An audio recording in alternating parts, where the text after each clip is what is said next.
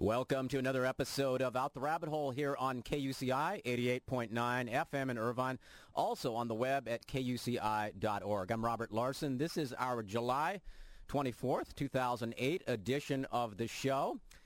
5.04 on the clock. That's p.m. Pacific Standard Time here in Irvine, California.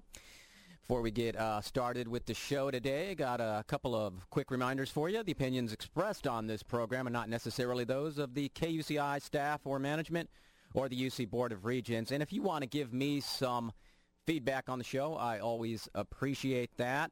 And you can email me, rglarson at kuci.org. You can also catch me on MySpace. That's myspace.com slash out the rabbit hole. And if my voice sounds a little funny today, it's because I'm... Uh, fighting a cold. So uh, I don't know. It, it, sounds pretty hoarse to me, but uh, hopefully it, it, won't bother you.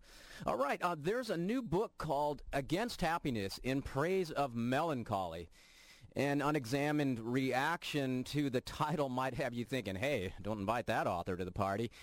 but one of the points of the book is that Americans' unexamined obsession with superficial happiness and shunning and denial of essential melancholy leaves us only partial humans and actually is a hindrance to states much higher than mere happiness, states such as joy, ecstasy, and transcendence.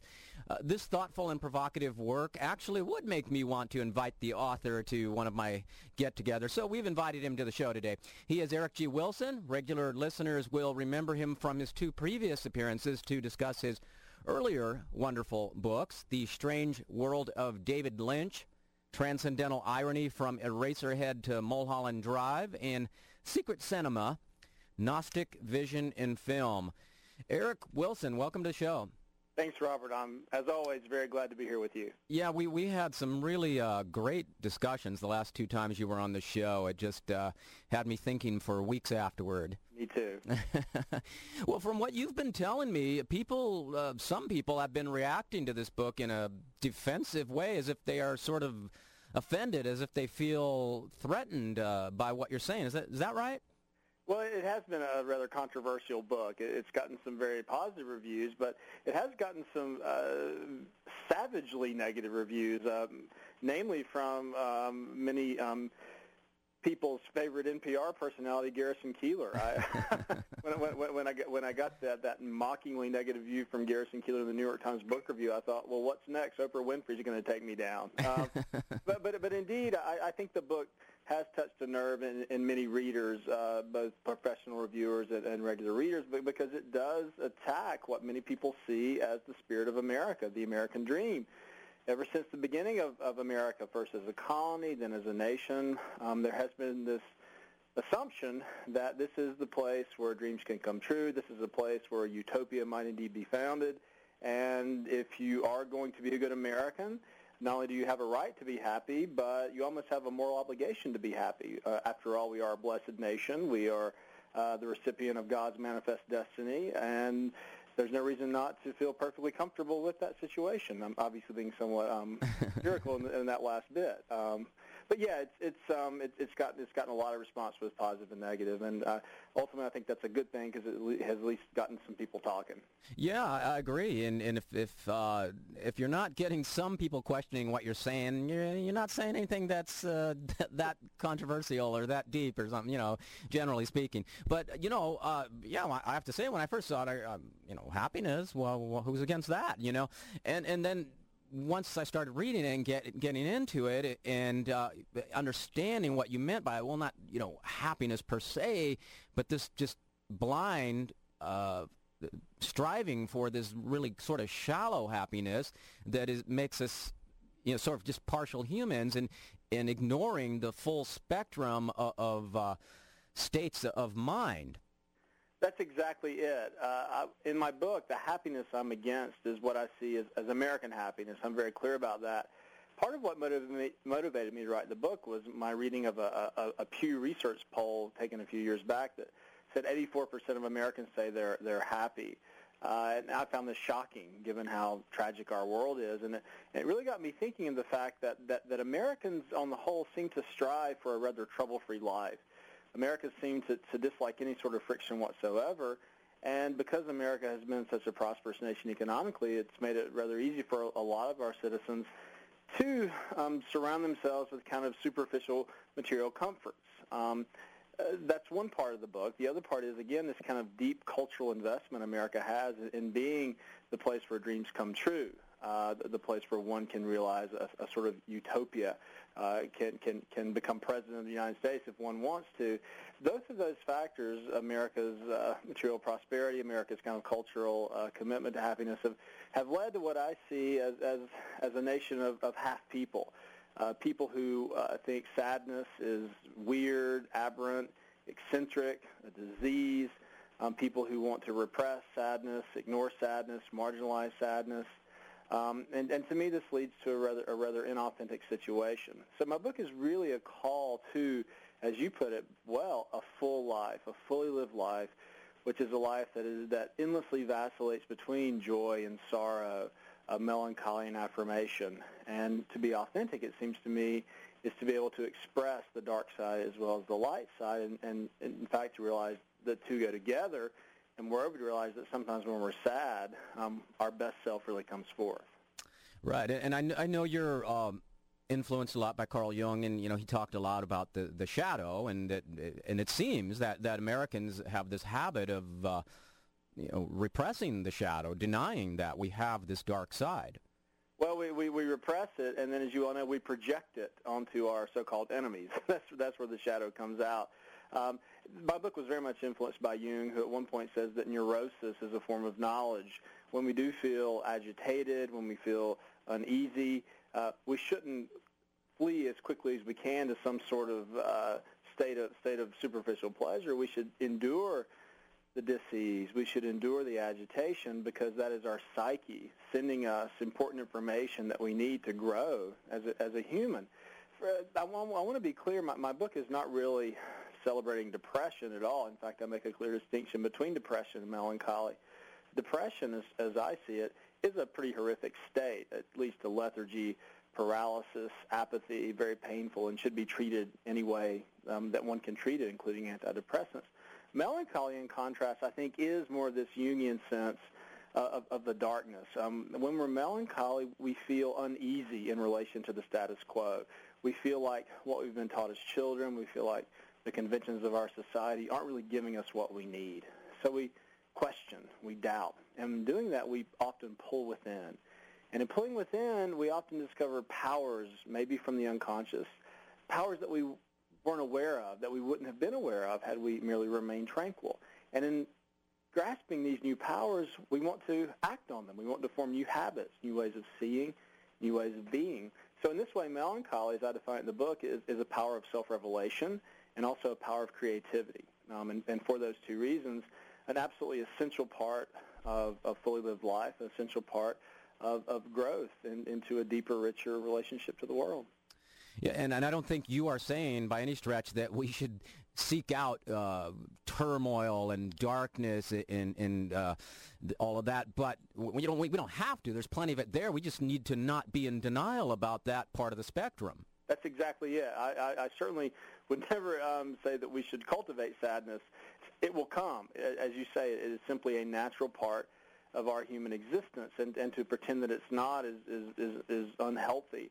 In fact, there's a really interesting book that came out about a year ago, influential in my book, called The Loss of Sadness by two psychologists, Horowitz and Wakefield. And in this book, they, they, they study uh, the history of, of the various um, diagnostic standards that psychiatrists have used to label depressive types over the years. And what these two psychologists found was that what was once simply normal sadness, natural sadness, say natural grief, natural mourning, is now often being diagnosed as clinical depression and therefore being medicated. And these two psychologists found this very troubling, as do I. Again, uh, the idea being that we may be sort of numbing ourselves to uh, a, a, really um, vital part of our existence, a part of our existence that we might need not only to teach us not to take life for granted. Often when we're sad, we realize what's most valuable to us and therefore don't take life for granted. But also, and this is a point I probably should have developed more in the book, when we feel sad, often our moral sensibility kicks in. Um, when we suffer, we often have a sensitivity to the suffering of others as well, and therefore want to reach out um, with generosity and charity toward other people. If we're simply happy all the time, we're often um, numb to other people's suffering. Right, and you cite that uh, study. Uh, was it the a Pew report uh, that said that? Uh, let me let me find this here in my notes here. That um, uh, okay. Oh no, it was in Psychology Today that happy people are more likely to be bigots than sad people. I, I, I, given my, my political leanings, I, I, I found some of those statistics to be quite interesting. Uh, Republicans are more likely to be happy than Democrats. And yes, happy people are more likely to be bigots than people who aren't happy. Uh, those are somewhat comical statistics, but in fact they're quite serious. And um, in my book, I, I make much of those, saying that, yeah, I think I think people who wake up every morning saying, look, I have a right to be happy. I'm going to do whatever it takes to be happy can become sort of complacent, um, can become sort of insulated, um, can in fact become kind of egocentric, um, assuming the world is there for their pleasure. And hence, um, a lot of people who uh, spend their lives trying to be happy and only happy at the expense of sadness could become rather prejudiced quite quickly, I would think. Yeah, yeah. To, to kind of uh, expand on that a little, the two things we talked about, the Pew report uh, that uh, revealed uh, Republicans to be happier than Democrats, and uh, and it would seem to me that a, a certain lack of, of deep thought, reflection, and self-examination would be required to put forth a, a candidate such as George W. Bush. So, you know, if those qualities are more, you know, prevalent among Republicans, that would explain, uh, you know, the findings that that um, you know that these people are kind of resting in a sort of shallow happiness because there's no deep examination of anything going on. And I know I'm quite generalizing there. well, well, well, well, no, I, I, I, I get the gist of what you're saying, and in fact, my I was, my book grew out of my disgust for the Bush regime in a lot of ways. I, I, I saw in America you know, five years ago, six years ago, uh, sort sort of buying fully into uh, Bush's um, message that everything is all right, that what we are doing um, in Iraq, what we're doing in Afghanistan, what we're doing with home security, what we're doing with the Patriot Act is fine. We know we know what's best, and many people were simply going along with that. I was shocked at how few protests there were. Um, I was shocked at how um, the government was starting to censor dissent, and it really got me thinking that it is precisely melancholy in some ways that is at the at the leading edge of, of all powerful political rebellion. It's often um, at the leading edge of, of avant-garde art. Um, the idea being that if you're melancholy, you are longing for something else. You are longing for a better world. You are longing, you are yearning for a deeper life. And part of that deeper life is trying to figure out what is true. And in fact, there's um, been some interesting recent work in the field of psychology where many psychologists have found that people who tend toward melancholy can see the world more clearly uh, than people who are, tend toward happiness all the time. This phrase has come in, come to light called depressive realism. Depressive realism, it says exactly that, that um, people who are depressed have a reality principle that is much stronger than people who want to be happy all the time. And, and again, I, I, being, being anti-Bush, I can, I can begin to see how a lot of the, the the Republicans, indeed a lot of the American citizens after 9/11, kind of duped themselves um, into thinking that what Bush was doing was right and lost the reality principle. Um, if I can just say one more thing about that point, really fascinating book came out, another fascinating book called Lincoln's Melancholy by a guy named Joshua Wolf Shenk, where he argues that what made President Lincoln such a great leader was precisely his melancholy. He was a deeply melancholy man.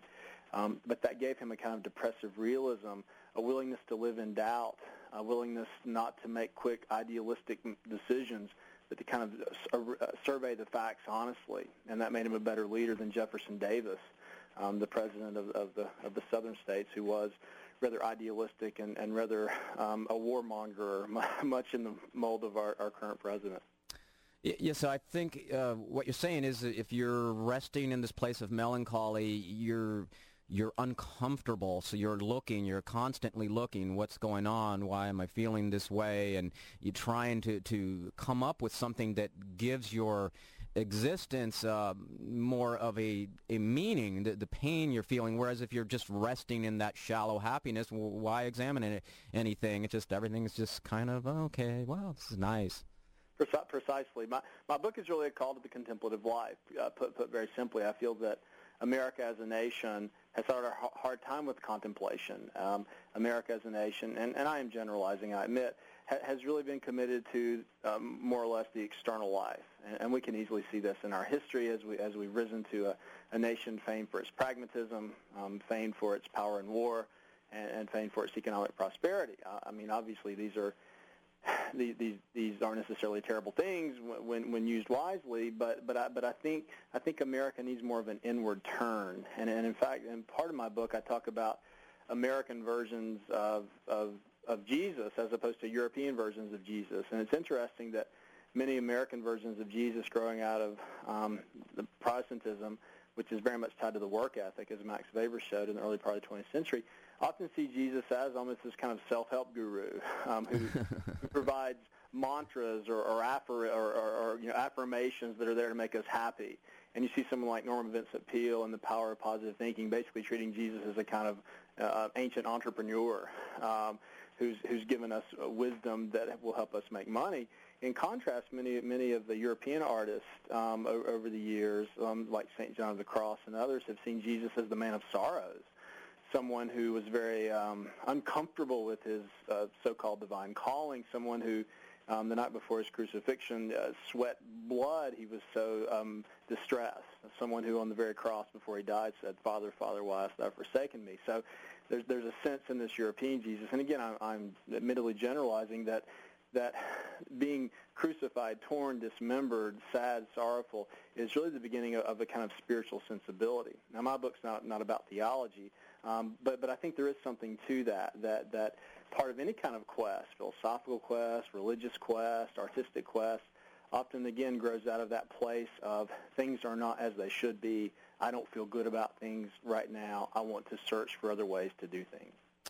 Right, and uh, yeah, great comments about Jesus. That yeah, we have this this notion of, of as you said, a uh, sorry, how do you describe him? A, a self-help uh, guru? Yeah, self-help guru, right? Or a, a kind of entrepreneurial uh, guide, yeah. Yeah, or, you know, or a Tony Robbins with long exactly. hair. You know, and, and so that, that, and it sort of ignores this this was a guy or character, mythological or not, however, you know, but if you follow the stories, or at least the way they were, they used to be told in Europe, uh, that darkness, you know, a lot of struggle, just uh, struggling with that dark side, a lot of pain, and uh, this, uh, you know, we we're sort of like hopped up here in America on on simplicity and easy answers and quick fixes and scapegoating and uh, you know get rich quick schemes, acquiring more toys, and uh, that's not how I think most theologians have always read Jesus. Right, right. Yeah, I mean, obviously, the more sophisticated theologians have, have seen Jesus as as this rather this melancholy vi- visionary. Um, I, you know, you and I in some past shows have talked a little bit about Gnosticism. Um, that that's another real impetus behind this book, and I don't really mean Gnosticism in a purely theological way. I guess I mean a kind of secular Gnosticism, um, which basically looks at the world as it is and sees it as a realm largely of, of illusion and brainwashing, um, and wants to break through those um, those grids, those matrices, to, to something beyond. And, and in fact, I've, I've actually written an essay or two on, on how many of the early Gnostic visionaries were very melancholy souls, and in fact suggested that anxiety is not something to be fled from, but anxiety is, is, is, is a kind of awakening. Now, of course, this is carried over in our 20th century to a lot of existentialist philosophers, people like Heidegger and Sartre, who've said exactly that, that when we are anxious, we are, we are most human. So, so I'm, I'm really interested in what we might call the sort of psychology and, and the philosophy of melancholy. I, I'm not really only interested in it as as a kind of cultural force, but I'm but I guess I'm also interested in it as as as a, as a really a, an impetus uh, to, to the contemplative life, which which doesn't so much romanticize anxiety, but just says that when when when we are anxious, when we are agitated, um, we are most alive. And we can think of this in, in pretty simple terms. For instance, if if I told you you only had a year to live, you would of course feel horrible. You would feel deep sorrow, deep sadness, but suddenly the world would come to life for you. It would be vital and interested in, interesting and vivid in ways that it never was before. I'm not saying that we should go around all the time thinking we're going to die in two seconds, but I do think that if we had more of a sense of our finitude, more of a sense of the tragic nature of life, the world wouldn't be dour. It would it would be more vivid and and um, ultimately more interesting and joyful.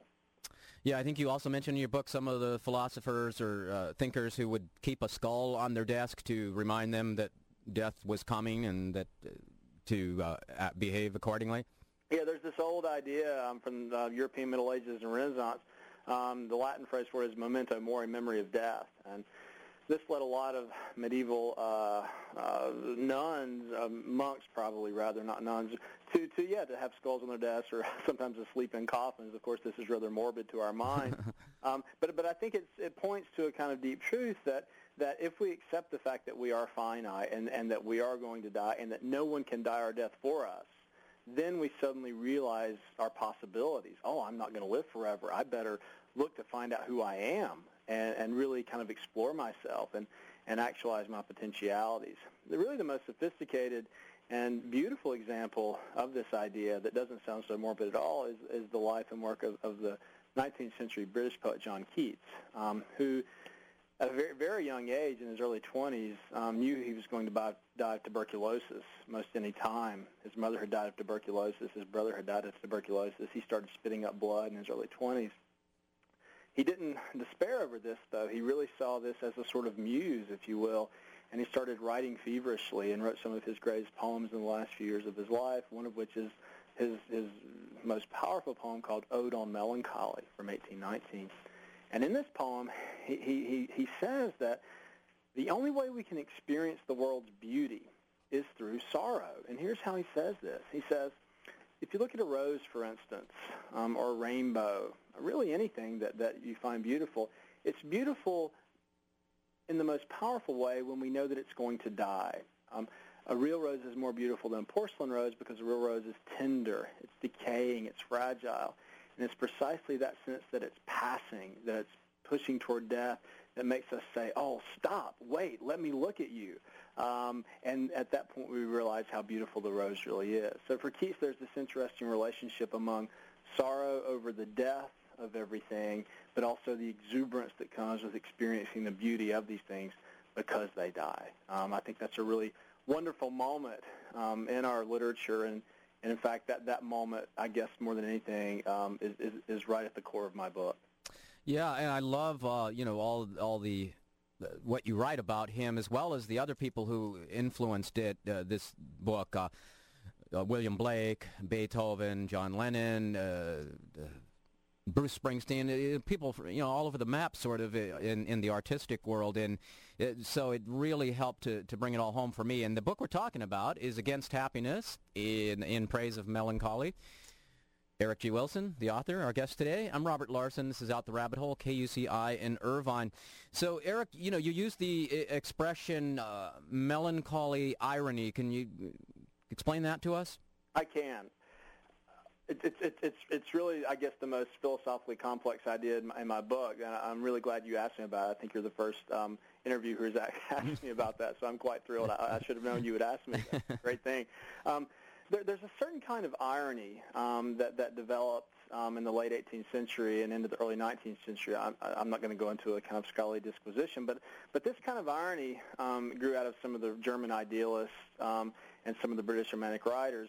And this kind of irony basically says this: that the world is so uh, superabundant with energy and power and meaning. It's so complex, it's so nuanced, it's so varied, it's so heterogeneous that no one representation, no one worldview, no one statement, no one work of art can ever capture this world perfectly, can ever accurately capture how this world really is. So there's a gap always between what we say about the world and how the world really is. So this leads to the fact that every statement properly seen is somewhat ironic. It's partially true, um, but also it's not true. So every, every, every worldview, like Christianity, for instance, or Marxism, for instance, partially expresses the nature of the world, but at the same time is woefully inadequate for expressing the nature of the world. So if, if I embrace this kind of irony as a thinker, I'm very much aware of the fact that everything I say is tentative, Everything I say is only um, temporary. Nothing I say is absolutely true. Now, this is troubling to some people because it basically says that I can never rest in any kind of certainty.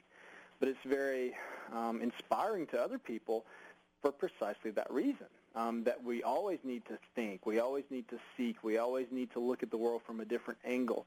And in doing this, we're kind of endlessly transcending the position that we had before. And this can lead to a kind of intellectual and artistic ecstasy in a way. Ecstasy means to move out of stillness. So, so what I mean by melancholy irony is precisely that, that it's a melancholy fact that we'll never be able to describe the world with any absolute certainty.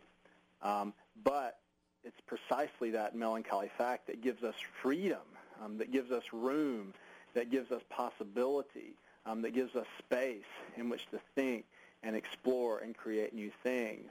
Um, this idea really is connected to a book by a philosopher named Richard Rorty called Philosophy in the Mirror of Nature, where he says that the true job of philosophy is not to explain everything. If we could do that, the world would freeze over and die. the true job of philosophy is to keep a conversation going. And you can you can think of a really good conversation you've had with somebody. You don't know what he or she's going to say next, right? It's almost like jazz, right? It's improvisational. You zig, you zag, you explore that, you explore this. And even though you don't reach a final conclusion, it's totally exhilarating. And it's a very rich act of thinking, and it's a very rich act of living. And again, it's somewhat ironic because any position you might take is only true in a small way, but also it's totally untrue. And that gets at the really core of irony. An ironic statement um, says one thing grammatically and means the exact opposite rhetorically. So any ironic statement is almost like a, a self-erasing sentence, like like one of those Mission Impossible missions, right? This this will self-destruct in five seconds. Well, that's really how our philosophies work in, in, in this context I'm talking about. Yeah, so we uh, can never have ultimate answers, and I know for me personally, and I'm sure for many others, that is simultaneously troubling and inspiring. That's exactly it. That's exactly it. It's troubling and inspiring at the same time. Um, and to have it any other way, to me, is kind of copping out. Um, well, no, no, I don't want to go into that troubling stuff. I don't want to feel doubt. I don't want to be in some kind of uh, limbo. I want to figure out what's what. I want to know what is. So I will be this, and this will be true. And that may be satisfying, but it divorces us from the true nature of the world as I see it, and the world is, is endlessly polarized. It's endlessly duplicitous. Um, it's, it's life, it's death, it's dark, it's light, it's joy, it's sorrow. Um, and, and to try to kind of reduce the world to some kind of monovision, um, to me, is, is not only possibly alienating, but it also can be very destructive, as we know from many of our totalitarian regimes have grown out of precisely that kind of reductive thinking. Right. So it's like if you want the solid, uh, undeniable answer, well, then the question, if you have that kind of an answer, we, it's either it's wrong or you're asking the wrong kind of question, a question that gets at nothing. And, and uh, you know, those questions that cannot be answered in that way, which really is mostly everything, you know, are, are the important questions. Yeah, exa- I mean, you're exactly right. What is truth? What is beauty? What is goodness? These are the only questions worth asking, but they're also eminently unanswerable. Does that mean that we're nihilists? Does that mean that there's no value in the world? No, absolutely not.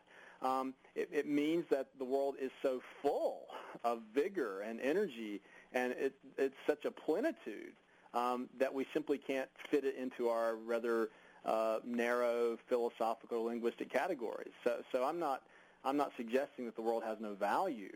Um, I'm suggesting in many ways that it's too valuable. Um, with, with, with, its uh, kind of superabundance of significance, it's too valuable for our rather small-minded um, worldviews. Um, so uh, in, in, my book, I really kind of build up to that, and that's I think that comes in near the end of the book. This this kind of the, the final crescendo of the book. This idea that um, there are basically two kinds of irony. There's what I call instrumental irony, which is the kind of glib irony of Generation X, kind of glib irony that, that many of us practice today, the kind of Seinfeld irony, the kind of uh, the kind of been there, done that irony, the jaded irony, the, the slacker irony, um, which basically is just saying no to everything. I mean, that kind of irony is kind of valueless. Um, it kind of irony doesn't really take anything very seriously at all and kind of mocks everything. The kind of irony I'm talking about is much different. This romantic irony this melancholy irony is, in fact, a way of embracing the world fully um, and all of its mystery. Yes, again, we're talking to Eric G. Wilson, and we're discussing his book, Against Happiness, In Praise of Melancholy. And uh, Eric, uh, do you want to give out any contact information, website, MySpace, email, or anything? Uh, well, I, I, I think the best thing to tell uh, your listeners is, is, you know, the book can be purchased on Amazon.com. It can be purchased at BarnesandNoble.com, and it's it's available at most all. Um, you know bookstores, major bookstore chains around around the country. But um, I, I do have a website. Um, the address is, is, is rather lengthy. I could just say I have a Wake Forest University website. People can go to www.wfu.edu, and then there's that little wiggly line. Don't know what you call it. there's the slash and the wiggly line, and Wilson EG, and they can find uh, out more about my book. They can check out some reviews and some blurbs and whatnot. Um, but I will say on my um, my Amazon.com um, page, I, I do have a blog um, where I, I do address some of the issues in the book. I, I address some of the negative reviewers and and, and, and such as that. So, th- so readers can get a lot of listeners can get a lot of information from that Amazon.com page um, for Against Happiness. Okay, and I'm sure they can just Google you as well, and you'll oh, come yeah. up on all these things. Eric G. Wilson. Again, the book is Against Happiness in Praise of Melancholy. And, you know, we were talking about this, uh, this shallow happiness that, that many of us as Americans get caught up in. And, um, but actually it's, sometimes it's really, it's a fake or just a stated happiness. People are, are saying they're happy because it's you know, under as their understanding of, of our culture, it's too embarrassing to admit that you're not happy, and they're really trying to hide this uh, quiet desperation, right? This book grew out of a lot of my own experience. I, I've I've been of a rather melancholy turn my whole life. In fact, quite frankly, I've I've had some pretty mighty struggles with depression, um, and and I've I've struggled with that not only personally but also culturally. I, I've on many occasions had people tell me when I was a little sad of a given day, um, you need you need you need you need to go to a doctor. You need to get with the program. You need to smile more. You need to pick up a new hobby. Um, I felt constant pressure from those around me um, to be happy. Uh, uh, and and and again, I, I just I just feel like a lot of people in America feel this pressure to be happy. I, I'm not saying that the people who participated in the um, Pew Research um, survey were liars, but I think some of those uh, people who can who um, computed into the 85 percent probably thought, well, um, I should be happy. I'm an American, and, and perhaps they just put down that they were happy because they felt that they should. So I do believe that a lot of people are living, as Thoreau suggests, a life of quiet desperation because it's frustrating to try to be happy all the time, to put that fake smile on all the time, to say life is great all the time when you when you're really hurting on the inside. I've been very gratified. Many people have emailed me and have said that my book has really made them feel comfortable for the first time with expressing their sadness to their friends, their spouses. So I, I really hope that my book does send that message, a message of hope that if you are sad some of the time or most of the time, not only is it okay, in fact, it may be the most essential part of yourself try, trying, trying to come through. Um, so so I, I think that's very important. This book is not a kind of downer book. Um, it is an anti-self-help, self-help book, finally, in a lot of ways. Yeah, and, and you do kind of talk about uh, uh, sort of like goth kids, and I'll, I'll actually put like emo kids in that category as well, who, who create this sort of like fake... Uh, uh, melancholy or depression, and that that's not really what you're talking about either. No, uh, I mean to me, people who wake up every morning and try to cultivate melancholy to, to strike a kind of cultural pose are just as, as troubled and indeed shallow as the people who wake up every morning trying to be happy all the time. My book's uh, uh, uh, about the golden mean, I guess you could say. It's about trying to find that, that rich synthesis between these two sides of life, darkness and light, joy and sorrow. But to go to one side or the other with, with too much um, commitment – leads to that, that half-life. So it's really a call to the full life. Um, I can think of a nice moment that gets at your, your, your question um, about people being frustrated, trying to be happy all the time. Um, there's a nice moment in Ralph Waldo Emerson's 1844 essay called Experience where he says, I, I have a friend who wakes up every morning expecting the world to conform perfectly to his desires. um, for that reason, he's either frustrated or he ignores whatever does not fit his desire. so you put yourself in a kind of double bind there. Um, yeah.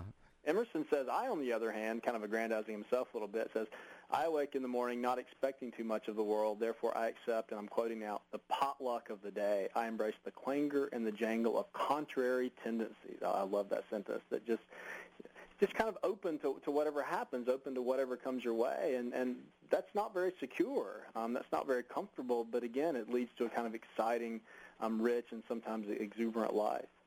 Yeah, that was a great. Uh, could could you say that again? That quote. Sure, sure. Um, he says he says I um, I wake every morning um, not expecting much out of the world, um, and this is this is the quote. I accept the potluck of the day. I embrace the clangor and the jangle of contrary tendencies.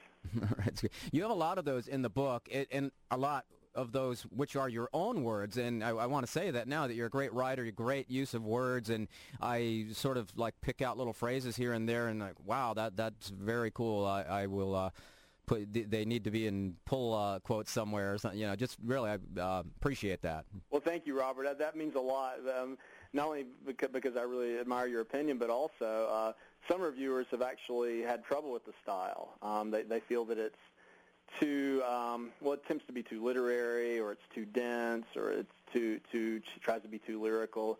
In fact, some reviewers have actually mocked the style from time to time, and I, I can see that to some extent. I, you, you can really see my true masters come out in, in the style of the book. I mean, I've been steeped in 19th century literature for so long with people like Melville, people like Emerson, people like Thoreau. That in some ways the, the style is a little a little 19th century in feel um, but to me, that adds a kind of power to it. I, I hope it adds a kind of lyrical power to it that will speak to people. Um, and then it has indeed spoken to many people, but some people I, I just think haven't quite understood what I'm going for. Well, it makes you remember it. I mean, you could write in a very bland style that everybody else is using, and okay, well, you know, we've seen that before. So um, while I was reading the book, I it made me think of an experience I had. Uh, while I was working at a college, there was a young female student who confided to me that she spent thousands of dollars a month, every month, on clothes. And she wasn't an heiress or anything, just kind of middle class, and spending thousands of dollars a month on clothes. And, and it was striking to me how aware she was of, of what she was doing, but couldn't stop. She would tell me that, uh, you know, each time she'd buy a new item, she'd, uh, she'd feel happy for a few hours and then it would wear off. And she said something to the effect of, the hole I'm trying to fill up never gets full. Do you run across, you know, situations like that where? I, I, I, I do, and in fact, I, I must say I've probably been guilty of that at times myself. I think, I think many of us feel a, a deep spiritual emptiness, a deep metaphysical emptiness, just a, a deep emptiness in life. We feel like life is not pleasant. We feel like life is troubling, confusing, and sometimes doesn't have much meaning. But I think we try to feed that emptiness with the wrong stuff. Um, like um, we've been so um, inculcated with the idea that materialism will give us what we need, that, that we try to feel spiritual needs with material objects. Uh, and to me, that's like trying to nourish yourself on ca- cotton candy. you can eat it all day and it tastes good, but you never get full. Uh, so, so um, I, I, in my book and in my own life, am trying really hard now not to buy into that that American addiction for things, and and simply try to how shall I put this? Sort of, sort of sit with the emptiness, not try to fill it up so quickly. Just sit with the emptiness, and, and as Jung says, if you sit with the emptiness long enough, it can become fullness in some cases. Yeah, yeah, yeah. I love the way you talk about in the book of uh, going for walks on dreary days and just being with your thoughts and looking at old things and uh, appreciating uh, older buildings and their sort of state of half decay, and that there seems to be a uh, among, among many modern Americans just not too much appreciation for that kind of thing. Well, we can see this with uh, this not only the suburbanization of our landscapes, but with, indeed with the suburbanization of our cities. It's like the suburbs went out from the cities, um, and the suburbs, of course, to me are, are a, terrible blight uh, because they basically reduce difference to the same. Almost every suburb looks the same as every other suburb, and you get these kind of prefabricated houses.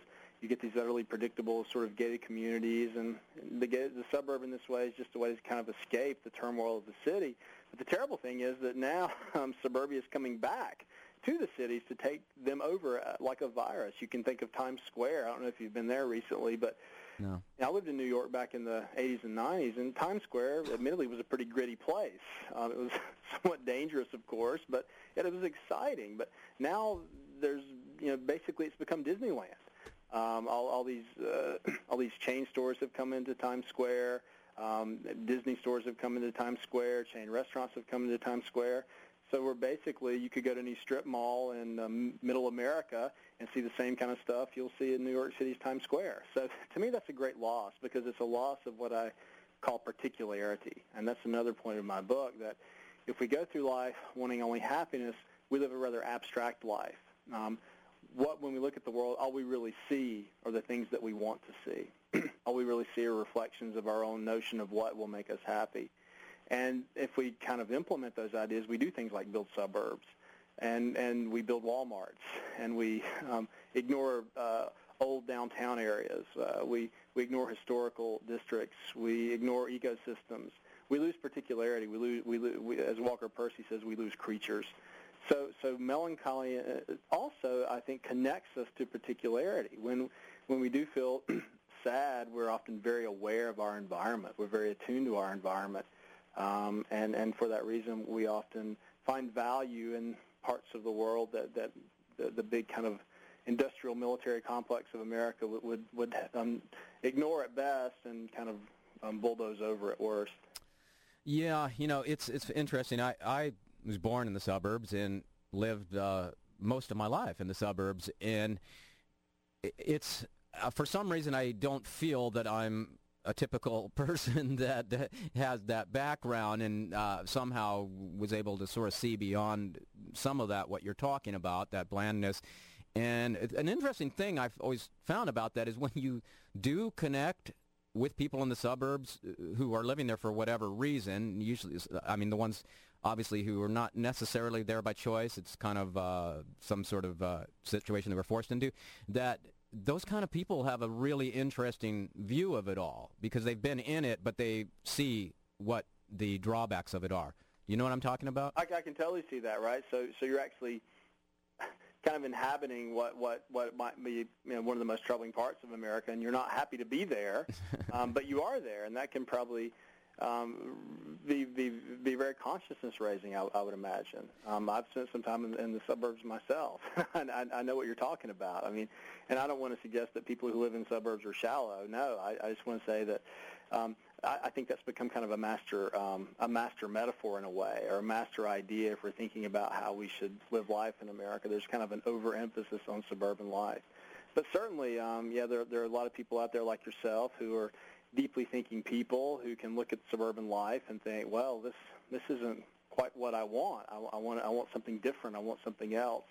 Um, and in, in fact, I, I would say that, that it is precisely you know living in America for me um, that has probably made me much more aware of, of the of the problems with America. So it's almost like you, you, you when you when you're in the camp of the enemy, you can you can know your enemy better. I guess is one way to look at it. Well, I I just remember back in you know the late '70s, early '80s, and uh, I was into the uh, punk rock movement, which was a new thing then, in you know late '70s, and the you know, in L.A. it was happening, but you know, I was living in Fullerton, the suburb of Fullerton, mm-hmm. you know, about 30 miles from LA.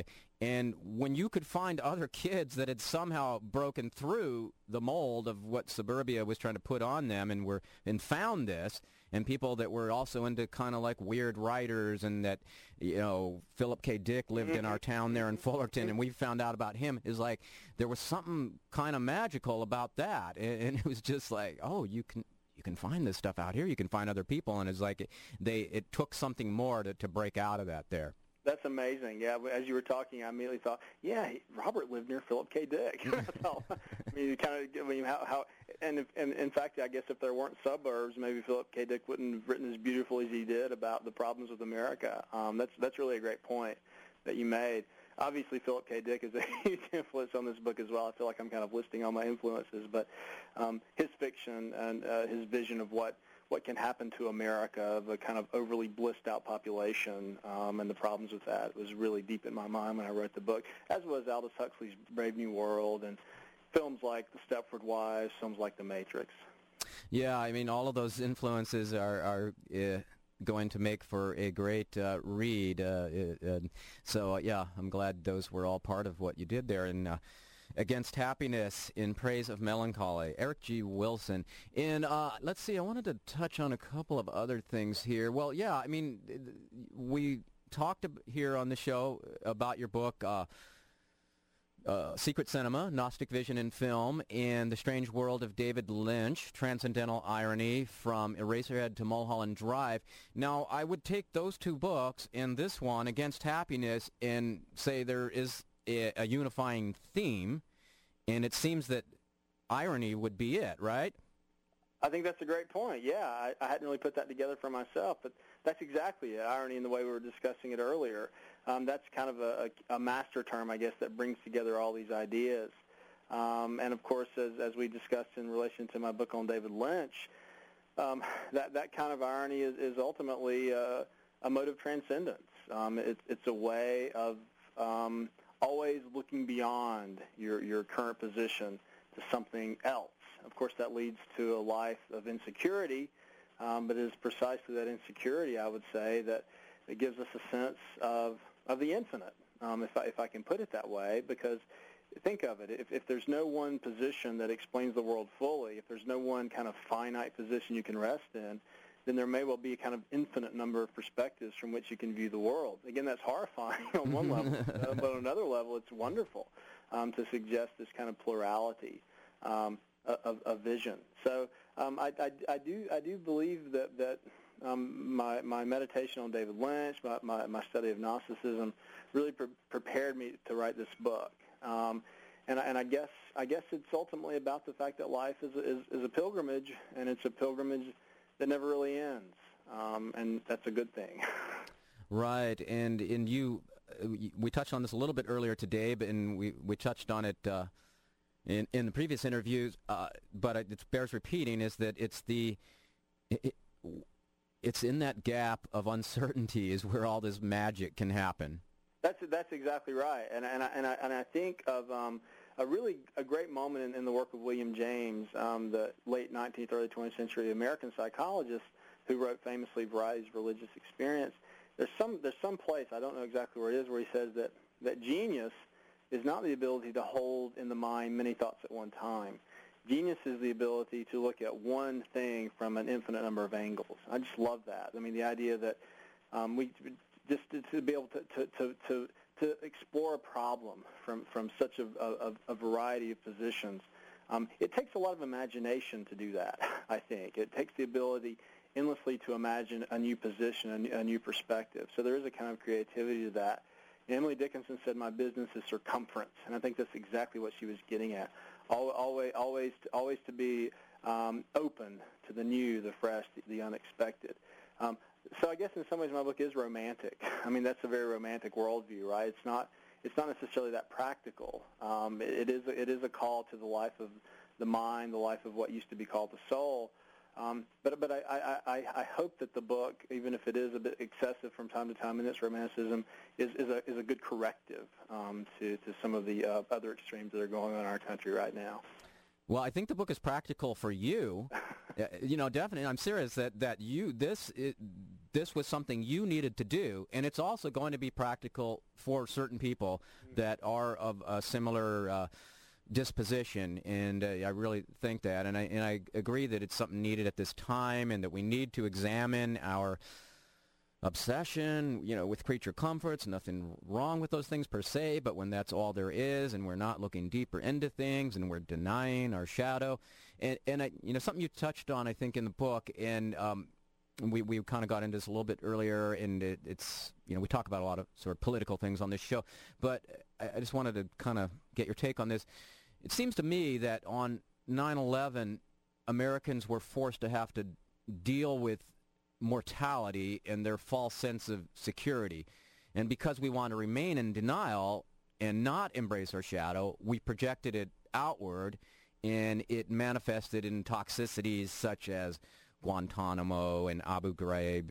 Is that how you would see it as well? Absolutely. I, I, I could I could not have come up with a more astute and accurate analysis. Uh, I think that's exactly what's going on, and it and it and it comes it comes with um, that that dynamic of repression projection that Jung was so um, um, brilliant in, in, in revealing.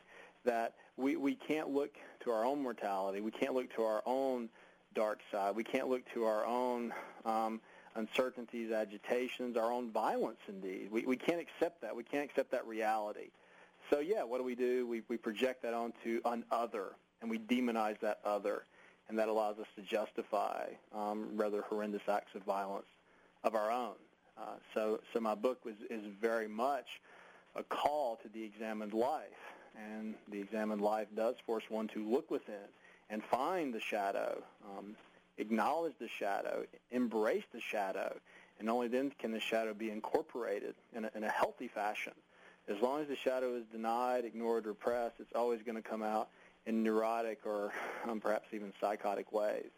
Um, you know, Freud Freud was right when he said all of society is neurotic, um, but that doesn't mean all society has to be psychotic. And I think there has been some psychosis in the American um, culture um, in that kind of a virulent hatred that that is that has emerged over the past several years. I'm happy to say I think things are taking a turn for the better now, though. I, I really feel quite um, quite hopeful um, about the direction of American politics uh, um, with Barack Obama. So ho- hopefully we're, we're, we're in for better days. Yeah, well, I, I, the one thing I'll say about Obama is that he's getting all this money from individuals. Uh, not that he's not getting any corporate money, but you have to answer to the people who gave you the money, and so I think there's some hope in that notion, and that that you know he's record amounts, eh, small amounts of money from individuals. Okay, so you, those people brought you to the dance. You got to dance with them. You know, I'm hoping that'll uh, be uh, a situation that manifests. And, well, me, me too. I mean, obviously now that he's gotten the nomination, there's the danger that he'll start trying to kowtow to the lobbyist and, and perhaps lose some of that that um, that beautiful vision he had early in the campaign. We'll, we'll, we'll just have to see. yeah. yeah. So, uh, anything else you want to say, uh, Eric, before we wrap up here? Well, I, I, guess I would just like to emphasize again that that I, that I'd, I, I could have easily entitled my book "Against Happiness in Praise of Joy." Um, it ends up being "Against Happiness in Praise of Melancholy." because the book ultimately is about how to live a rich, full life, and I, and I think the moment that best describes um, why my book came to be it was was was a moment when um, I, I suddenly about a, uh, two years ago felt this very deep sadness come over me. Um, I, I felt like I didn't want to get out of bed. I, I felt really horrible. But then suddenly I realized I wanted to be with my daughter. I wanted to go get her out of preschool and be with her.